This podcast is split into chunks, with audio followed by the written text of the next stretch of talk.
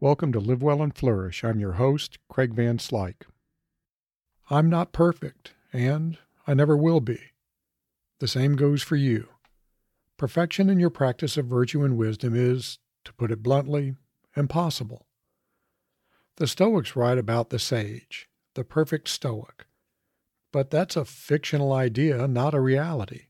To be human is to be imperfect. So, striving for perfection is striving for the impossible, and that makes perfectionism a source of ongoing frustration.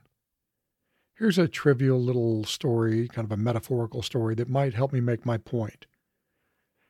Years ago, I used to run the annual Daytona Beach 5K. I think it was a 5K. It was one of those point to point races where you started at one point and ended at another. I think we ended at the boardwalk. The race wasn't that long, like I said, a 5K, I think. But it was horribly difficult for two reasons. One is that it's not all that easy to run on sand, especially at my size. But the other, and the one that's more to the point here, is that you could see the boardwalk and the finish line almost from the start of the race. But it never seemed to get any closer until right at the end of the run.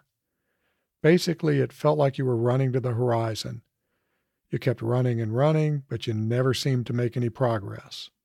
Perfection is much the same. You keep trying and trying to be perfect, but you never get there. So, perfection may work as a motivator, but it's a terrible expectation. Too many people, looking at you, guy in the mirror, get down on themselves when they mess up. They expect to be perfect, and they are inevitably not perfect they are disappointed in themselves.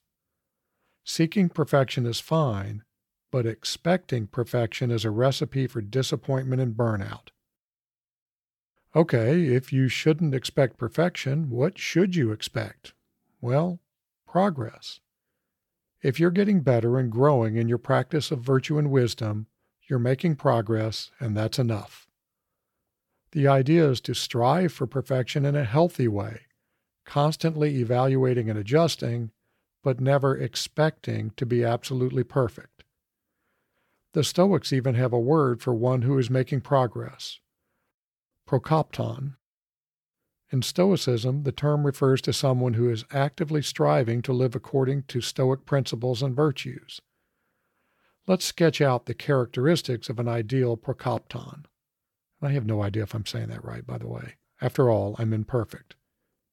An ideal prokopton is self aware, constantly trying to be aware of their judgments and actions and how well they align with virtue and wisdom. I'll talk more about this in a few minutes. An ideal prokopton also values practice over theory. Theory is fine, even necessary, but practical wisdom is what puts theory into practice so that you can live an excellent life. A prokopton isn't a navel gazing theorist. A prokopton puts virtue and wisdom into practice to make the world a better place. Ideal prokoptons are also humble. Accepting that you're not perfect is an exercise in humility, which leads you to being more open minded and more open to learning. In addition, being humble is an acknowledgement of everyone's inherent imperfection. This is critical since you need humility in order to grow. Just remember that by even striving for perfect wisdom and virtue, you're an awesome person. So, being humble doesn't mean ignoring the great things about who you are.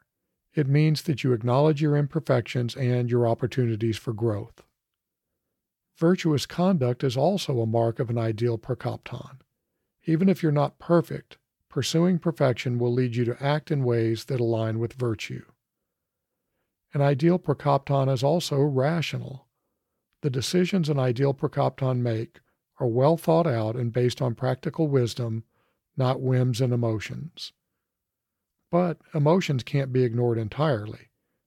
They can be inputs into a Prokopton's decisions, but they should not be the ultimate driver. Ideal Prokoptons are also resilient.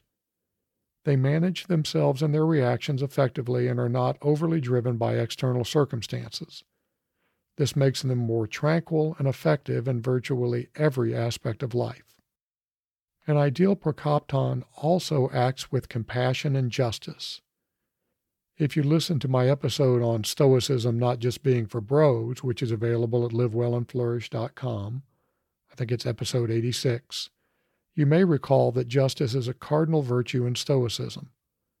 Compassion flows from justice, so a prokopton strives to act in accordance with both. Finally, continuous improvement is the point of being a prokopton.